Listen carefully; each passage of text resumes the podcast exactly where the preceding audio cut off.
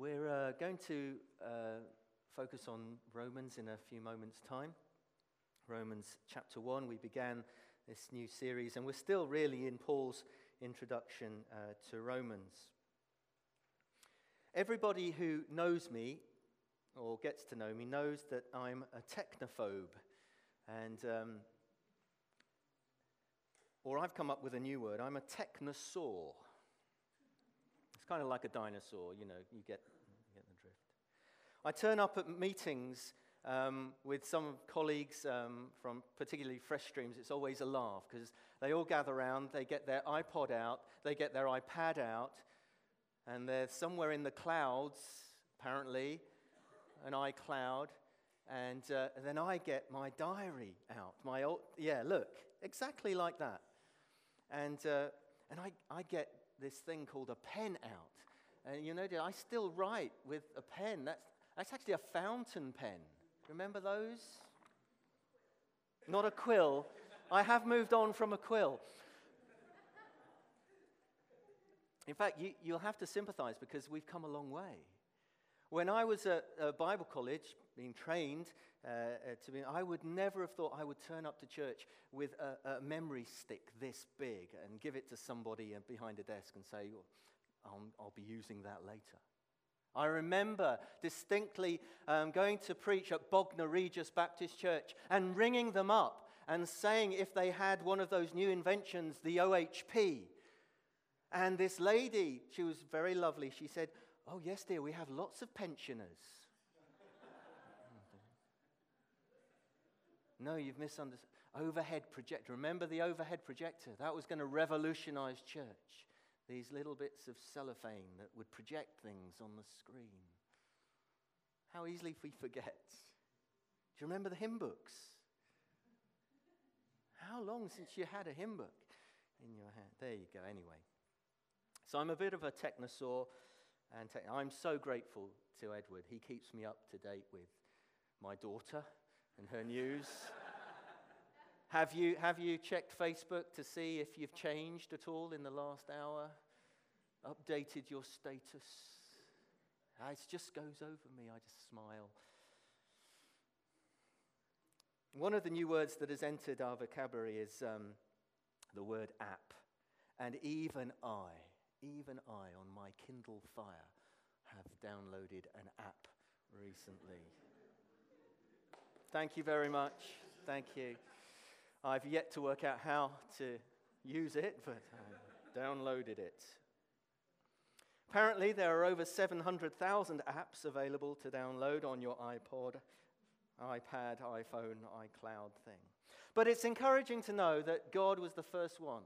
He is the great I am. In Exodus, he says, I am, before there was an iPod or an iPad. And Jesus had lots to say about I am. And uh, we're going to have a look at Romans uh, verses 1, chapter 1, verses 8 to 17. And hopefully, by the wonders of the memory stick thingy, it's, I've got it there. Hope that's not too small for you. But if you've got varifocals, I met up with my best man this week, and I said, You look different. He said, On new glasses. I said, Wow, they look nice. Varifocals, he said. And I said, Me too. You were, you were, we were the youngest at college. We were 20, we were always the youngest ministers, me and Sam, and now we're approaching 50s and we've got varifocals and oh dear. Anyway, it's enough of that, isn't it? Yes, thank you, Hermie, for your encouragement. Uh, bless you, darling. Okay, Romans chapter 1, verse 8.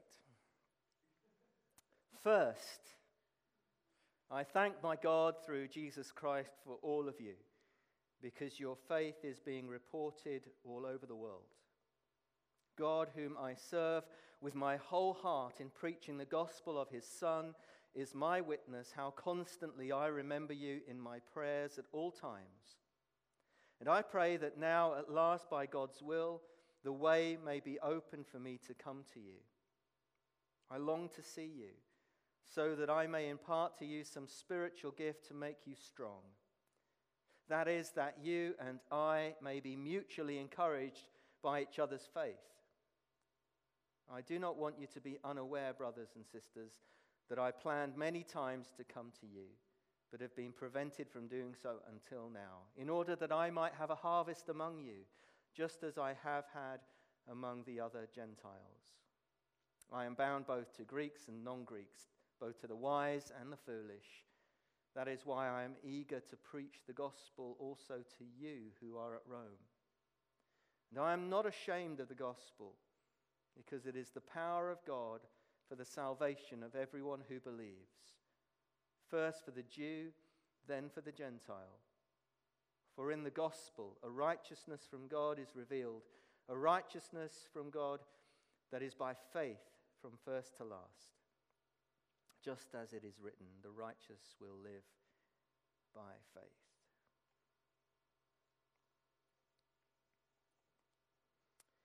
Let's just pray together. Father, we thank you for your word and we pray that as we just look at this passage tonight, that we will learn more from you and about you. And we give you permission, Holy Spirit, to come even and change us in our attitudes, in our thinking, in our actions. We ask that you would make us the people you want us to be. In Jesus' name. You'll notice from uh, the reading that I've put, I've just uh, highlighted or in red just uh, um, the I bits that Paul says just in this passage, and there are seven of them. Simon Ponsonby, who uh, has written a new um, book on Romans, to whom I'm so grateful, calls these apostolic apps. How good is that? Apostolic apps. And um, the first one is I thank. I thank. And like a lot of preachers, myself included, you're all encouraged when preachers start with a thing first of all, because you think, wow, that's great. How many points are going to come? Maybe three, maybe three. But like a lot of preachers, myself included, Paul starts with the word first, but never gets round to secondly. He just goes on in this letter. Isn't it amazing? So beware. We, well, we have seven points. There you go. Just to encourage you, you'll be able to count them off. And Paul has a very long first point. Paul's life and letters are punctuated and marked with thanksgiving. Whenever he starts his letter, if you read the New Testament, all of Paul's letters, he, he, begins with thanksgiving and praise. We have sung, amazingly, tonight, we have sung a lot of Paul's letters. We have sung a lot of Paul's lyrics been adapted and put to music by other people, but Paul wrote them. And we've been singing them out in praise. See, Paul had never gotten over the fact, I think Hermie prayed it as well tonight, he never got over the wonder of God's grace. Paul was, as you remember, Saul, a Pharisee, persecuted the church. He met with Jesus. He was transformed. He never got over it. Again and again, he gives his testimony how he met with Jesus and Jesus changed his life. And Paul never wants us to get over what God has done for us. We have been receivers of his grace. The Bible says that God has lavished his grace upon us. He has not given us justice. Imagine if God gave us justice. If God gave us just what we deserved, we'd all be in trouble. God hasn't given us his mercy. He's given us more than that. Because mercy is just not getting what you deserve. But in his grace, he gives us something that we never deserved in the first place. And Paul never got over it. And I pray that you and I will never get over the fact of how much this amazing God loves us and cares for us. In fact, Paul hints later on in verse 21 that actually ingratitude to God is one of the marks of sinful rebellion against God. To have an ungrateful attitude is actually a mark of rebellion against God. He says they neither glorify nor him nor give thanks to him, those in rebellion to him. They neither glorify him or give thanks to Him. And we have so much to be thankful for in Christ. I don't know if you ever get into a small group and people say, now let's all share what we've got to be thankful for. And we go, oh gosh, I don't know. As if we've got to come up with some amazing new thing that we're thankful for. Let's never get over the fact that God loves us and we're thankful for it. Often we only really appreciate things when they're no longer with us. When you no longer have the health that you once had. You appreciate the health then that you once had. Being thankful is a hallmark of a redeemed life. And so, as those who believe in Jesus, we are to have thankful hearts.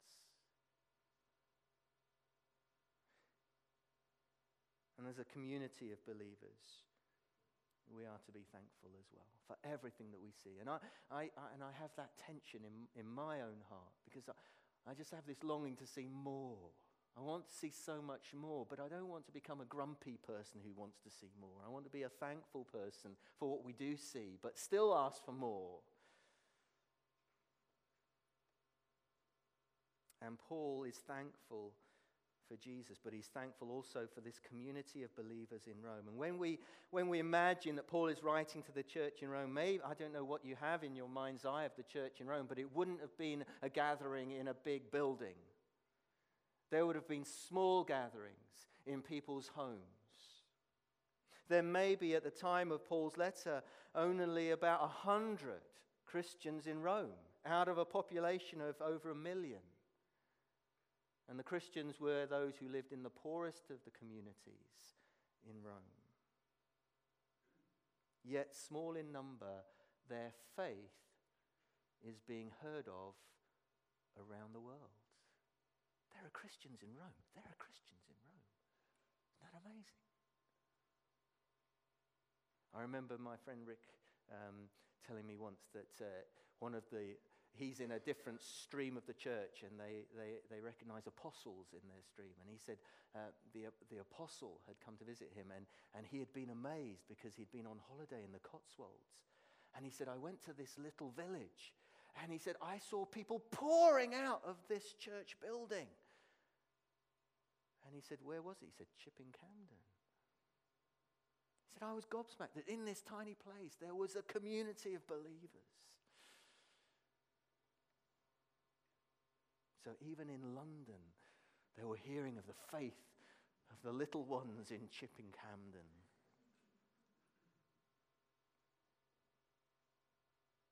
Paul is grateful that there is a community of believers who give their allegiance to Jesus Christ because it was no, no little thing to say Jesus is Lord in Rome. Caesar was Lord, the emperor was Lord. If you didn't worship him, you were in trouble. To say Jesus is Lord, Jesus is King was a very, very dangerous thing. And Paul is grateful. Grateful that the gospel is spreading. Secondly, the second I in this chapter is I serve.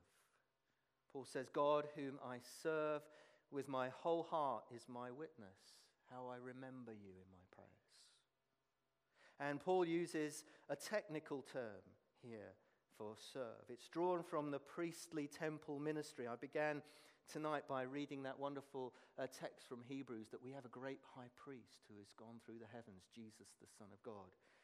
Paul uses a technical term here, to, meaning I serve. The priests bring in an offering to God's altar. And Paul uses it in the way that he has given his life he didn't bring a sacrifice to place on the altar. He actually comes and he puts himself on the altar. Because he serves the one true living God with all of his heart. Paul sees himself as an offering. It's not lip service. He's not doing it for show. It's not something that's just a duty. He, he'd known that before. He was a Pharisee. He was a Pharisee of Pharisees. He was one of the top Pharisees. Under Gamaliel, he had studied, but he had no life. It was just ritual, it's dead. Now he's met Jesus and he says, I serve. I put myself on the altar to serve God with a heart ablaze with love for God. To serve God is the greatest privilege this world affords. I have the privilege of meeting with lots and lots of ministers in various meetings, and, and sometimes it can be quite depressing. It can be quite depressing because a lot of churches beat up their ministers. I've been in a church where, standing talking to the minister, someone in the church has told them off in front of me. And I'm standing there gobsmacked. Not that we sort of uh, are special and deserve respect and everything, but in front of everyone that would be there to listen, tearing him off a strip. I meet other ministers who've fallen out of love with ministry.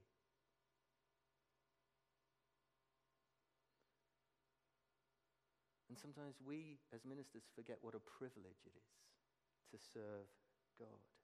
But that's whoever we are, wherever you are tomorrow morning. You're there serving Jesus. That's your ministry. We're all in ministry. But it can become so easy to lose that privilege. I am here to serve Jesus. But Paul had that in his heart. The third I is I pray. I am in awe of Paul's prayers. He said, I always mention you in my prayers. And I can understand if it was, that was just the Romans, but he says that to the Ephesians. He says that to the Philippians. He says that to the Colossians. And I'm thinking, God. But he carries them all in his heart. And even Rome, that he hasn't planted this church. I can, I can understand those he's planted and he's visited and he, he has them in his heart. I know he knows people in Rome, but he carries this church in his heart and he prays for them. Every Monday morning, when Edward and I meet with the staff, we pray for the church here as it's out on mission. We pray for you wherever you are, that God will use you. Paul was a prayer. And our prayers reveal what's on our hearts. If you want to know what's on your heart, check out your prayers. That's what's on your heart. That's what you're bringing before God in that amazing way that God allows us into his presence, we bring him stuff, people, situations. That's what we carry on our heart. The lost, those who don't know Jesus yet, we carry them on our heart. The prayers for revival. Again, there's a picture here of the, the high priest of Israel who, who would come before God um, and on the uh, breastplate of the tunic that he wore would be 12 gemstones engraved with the 12 tribes of Israel. And it was a symbolic thing of bringing the tribes of Israel before God. That the high priest would bring the people of God as he carries them on his heart. And Paul carries the churches in his heart before God.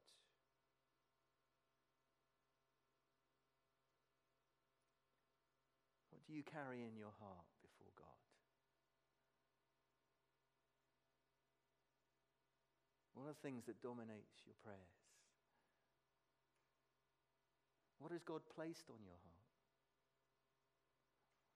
Or if you can't think of something, ask God to place something on your heart that you can carry before Him in prayer, that you can battle for in prayer.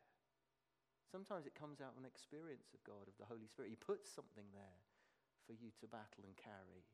But each of us carry things in our hearts, and Paul carries the church. And I hope you do too. I hope that if you're part of any of the cornerstone churches, that you carry those churches in your heart and you pray blessing. One of the wonderful things of cornerstone churches is we bless one another. We bless what God's doing among us. We share in the work of Jesus Christ. Fourthly, he says, I impart. I long to see you that I may impart to you some spiritual gift to strengthen you. See, Paul is, is writing them a letter, but he longs to meet up with them in person so that he can impart something that a letter cannot impart. I am so grateful to God that he wrote letters, that we have them, that he wrote letters to the churches. But he has more to give to the churches than just a letter can give. I don't know if you've ever, you know, you read a book, but then you've met the author. There's something different. There is something different. I remember having read Simon Ponsonby's book. I only mention him because we love him. I mean, uh, he's just such a great guy. I had read his books and I love his books. But when you meet him, it's much better than the book to speak with him. We're having Sandy Miller coming in a few weeks' time. What a privilege that. You can read his books, but you can come and see him and hear him and there is something different because he imparts something. You can impart something face to face that you cannot impart in a letter. And apostles impart things. They are not there to impose things or impress things. Again, just an illustration from my friend Rick. I remember in the early days of his ministry, uh, an apostle changed in, in his area, and the new apostle came and told them what they were supposed to be doing right and wrong. And Rick said, Who are you? Who are you? You have no authority here. Because apostles are not supposed to lord it over people, nor impose things, nor impress. They are supposed to impart, to leave something of God wherever they go. And that's mirrored for every believer. Wherever we go, we're to leave something of God. Whoever we speak to, to leave something of God. And what a challenge is that? Isn't it? Whether it's at the checkout at Tesco's. You know, I, I beat myself up this week a little bit over that because I was in a hurry. And I had a chatty checkout lady. And sometimes they're a blessing, and other times they're a real pain. And I find myself sometimes avoiding the chatty ones. Sorry, Lord, and sorry if you're here tonight and you're the checkout lady who I avoid. But um, and I thought, I what did I leave of God there? Everywhere we go and every meet, we, we who carry the Holy Spirit, who have the Holy Spirit, we're to leave something of God with people. And whether it's in a chance meeting or whether it's in someone that you've known for a long time, that's the challenge. Leave something of God with them. Because we are salt and light, the Bible says, wherever we go. Fifthly, and you're encouraged that we're going so quickly, I am bound. Paul says, I am bound both to Greeks and non Greeks. And then further on, he talks about Jews and Gentiles. Because Paul was an apostle for all. He knew the gospel was for all people. No matter what your background, whatever you've been into in the past, Jesus is for you. And of course, there were divisions in Rome, in the church. Because the church in Rome was made up of Jewish believers, Jewish background, and pagan background believers. And Greeks and Romans and Jews together. And, and when you put a mix of people together anywhere, there's, there's sometimes a little bit of friction. I'm amazed that God paid, puts churches together with so many different people. And he says, Oh, now I want you to love each other.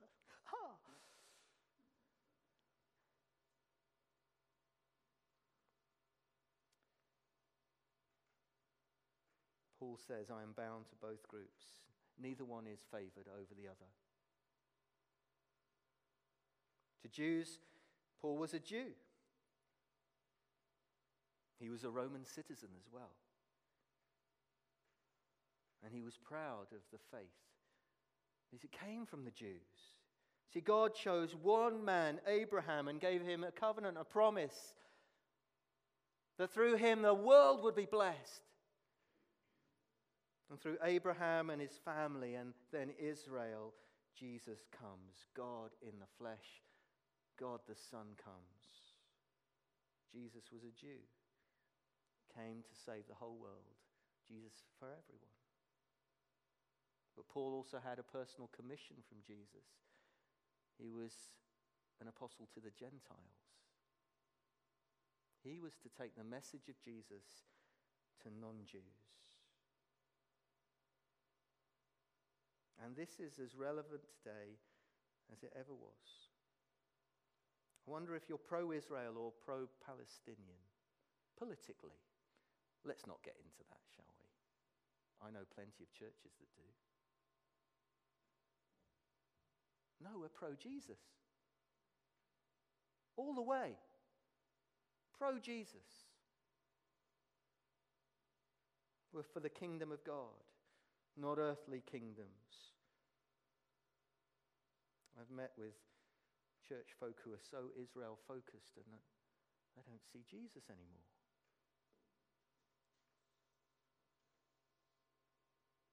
Paul says, I'm bound to both Greeks and non Greeks. I'm bound to Jews and Gentiles. We believe the gospel is for all.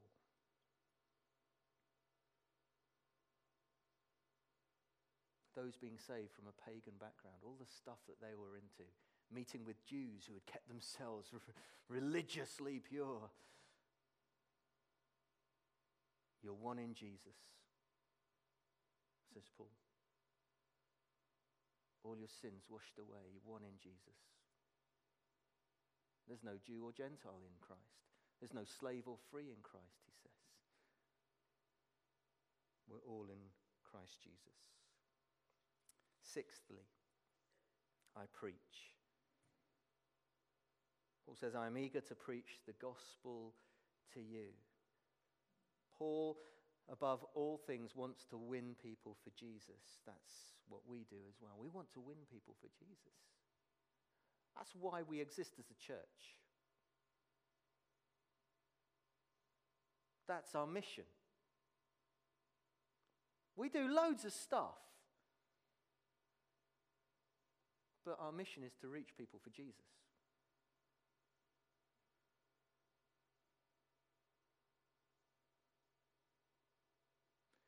That's why we need revival.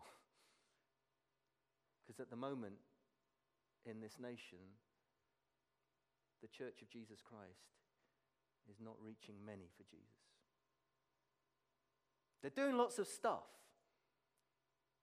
but sometimes the church has got lost in what the main thing is. We're here for those who aren't here. Spend our whole lives running around those who are here, and that's not a bad thing, but we have to realize that we are here for those who are not here. And we were privileged last week in Chipping Campden here to see four people baptized, and it's fantastic because they've come to faith in Jesus. I was reading the Alpha questionnaires in the week because we'd finished our latest Alpha course, and one of them, one of them, just it was worth everything. Were you a Christian when you started the course? No. Were you going to church when you started the course? No. How would you describe yourself now? I love Jesus and he loves me. And I was going, yes. That's what it's about. There was a party in heaven.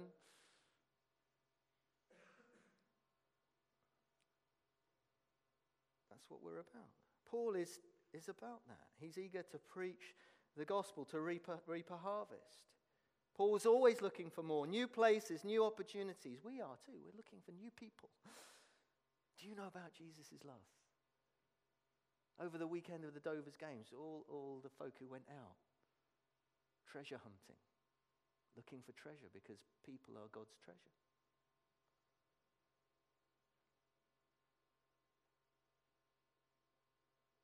He desired to preach the gospel in Rome. Edward, this morning, if you were in Campden, touched on this. Why would Paul want to preach the gospel to the church? They know the gospel. No, sometimes the church forgets the gospel. And if the church is healthy, there will always be people within the meetings of the church who don't know Jesus because they've been invited. That's why it's important to preach the gospel in church and to reaffirm our faith in the gospel, the good news of Jesus. Jesus is Lord, there is no other. He is the way to be saved. He alone has died for our sins, no one else. He alone has given us the gift of eternal life, no one else. It comes through faith. We believe, we trust in Jesus. There was also the fact that Rome was the symbolic center of the world at that time, and Paul desires to preach the gospel there. Of course, he does. But it's interesting, he says, I want to preach it to you too, in the church. And preaching is a mark of the apostle.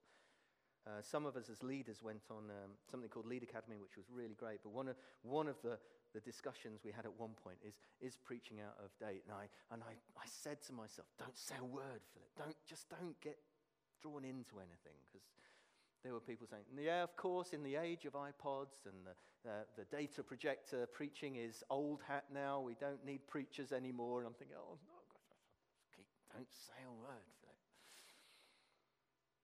and of course, I couldn't stop myself. Only because when I became a Christian, God told me to preach for Him. And before I was a Christian, I couldn't even mo- open my mouth to anybody. And actually, God uses men and women to speak the gospel to here.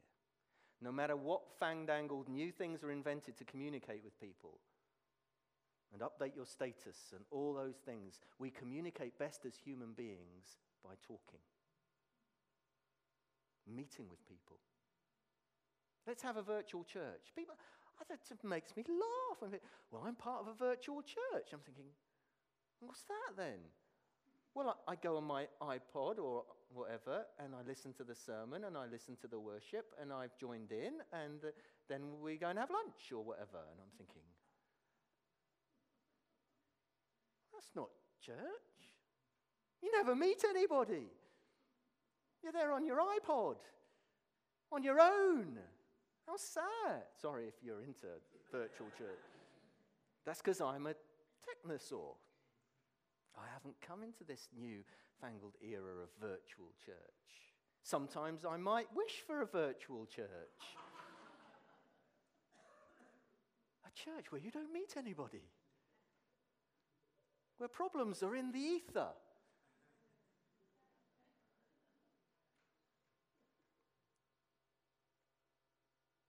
There's something about the spoken word. Faith comes by hearing, the Bible says. When Sandy Miller comes, I'm going to be on the edge of my seat because I want to hear everything that man has to say. Do you notice we're plugging that a lot? But he has something to say. He has been following Jesus for many, many years and seen amazing things of God. We want to hear it. We need. Finally, not that Paul said finally, because he doesn't ever say finally, does he? Maybe right at the end. I'm not ashamed of the gospel. If I were to ask you tonight, to write a list of what you're proud of. What are you proud of? Who are you proud of? What would be on the list? Proud of yourself? Proud of your family? Proud of your football team? Proud of Andy Murray, who won today? Queens. Sorry if you videoed it.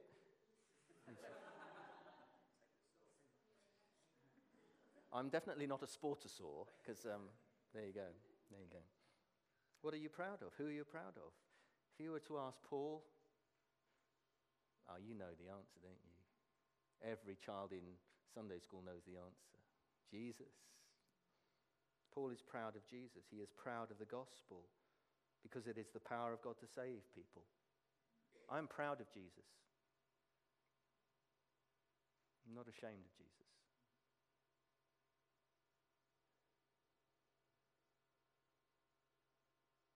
And we've seen the power of God to save.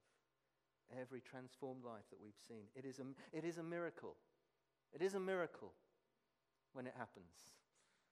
When someone hears the good news of the gospel, believes it, and invites the Holy Spirit in, and they're transformed. It is a miracle. And we want to see more. Paul says, I'm not embarrassed. I'm not ashamed of the gospel. It's the power of God to save. Yet it sounds sometimes, sometimes, even when I, I'm sharing with people, it sounds, God has come for you. You weren't looking for God, but God has come looking for you. In fact, God has become a human being in Christ to come and look for you. And He's come to save you by dying a criminal's death on a crucifixion, that Roman torture. That's the way He has died for your sins.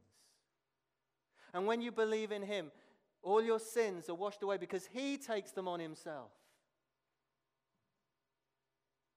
And what's His becomes yours, and you are made right with God.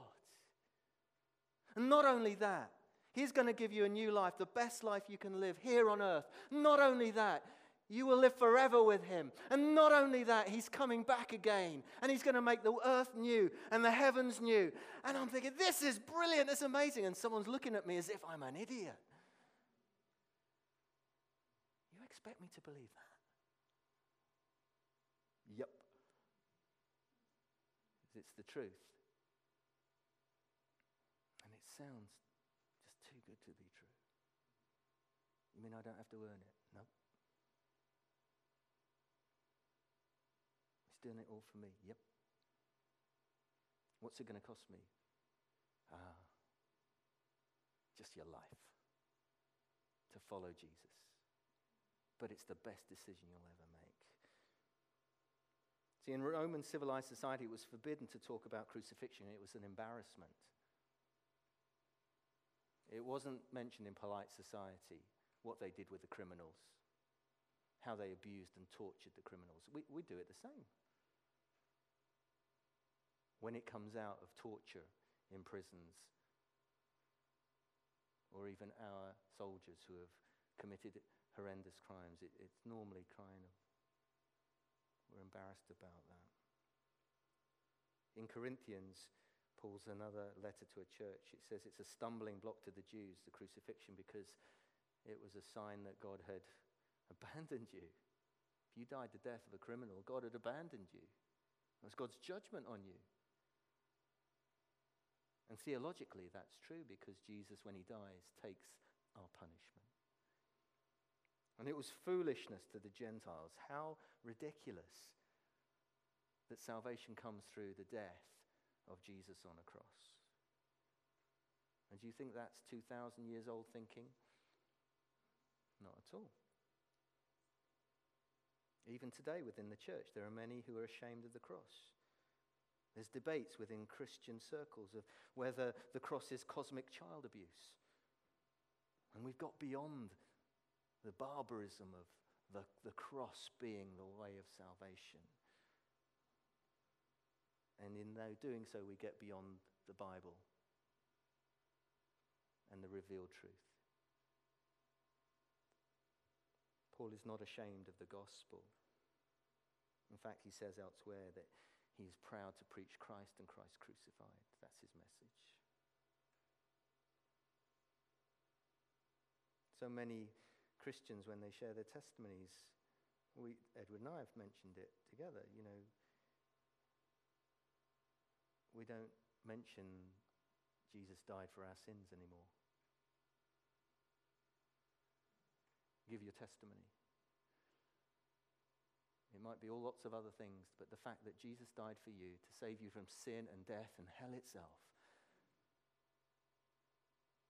that we can easily forget the cross. Where Jesus took the wrath of God against sin on himself. Paul says, I'm not ashamed of the gospel because it's the power of God to save. So here we have seven I sayings in this early chapter of this letter of Paul. I thank, I serve, I pray, I impart, I am bound, I preach, I'm not ashamed. Which ones are we going to download tonight into our lives? To have a thankful heart to put ourselves on the altar, to carry in prayer before God those things on our heart, to leave something of God wherever we go, to be bound to all people, no matter their backgrounds, to not be afraid of speaking the message. We're not all preachers, but we're all witnesses of the message, and we're not ashamed of the gospel. Let's just pray together. The gospel is good news. And even, even tonight, if you're here and you may have been around church or around spiritual things, but you've never invited Jesus into your life to be your Lord and Savior, then even tonight I encourage you just to say yes to Jesus, to ask Him to forgive your sins, give you a new life, to lead and guide you from this earth into eternity. Jesus loves you, came to save. Lord, we pray that tonight, by your Spirit, just having read this passage together and thought about it, that we will carry these things in our hearts that they will be hallmarks of the church here and our churches in Cornerstone. Lord, will you do a work of your Spirit in us where we've grown tired or weary? Help us again to fall on you and be amazed at the wonder of it all. The wonder of it all that you love us so much. We bless you. Bless you, Lord. We worship you. In Jesus' name. Amen. We're going to sing a final song before we close, just of thanksgiving and praise for this wonderful news that we have, this good news called the gospel of Jesus Christ. If you want to receive prayer for anything, if you uh, just need that, just come to the front. The front row is always free. Come and sit. There'll be those on hand to pray for you if you'd like to receive prayer. Let's stand together as we sing our final song.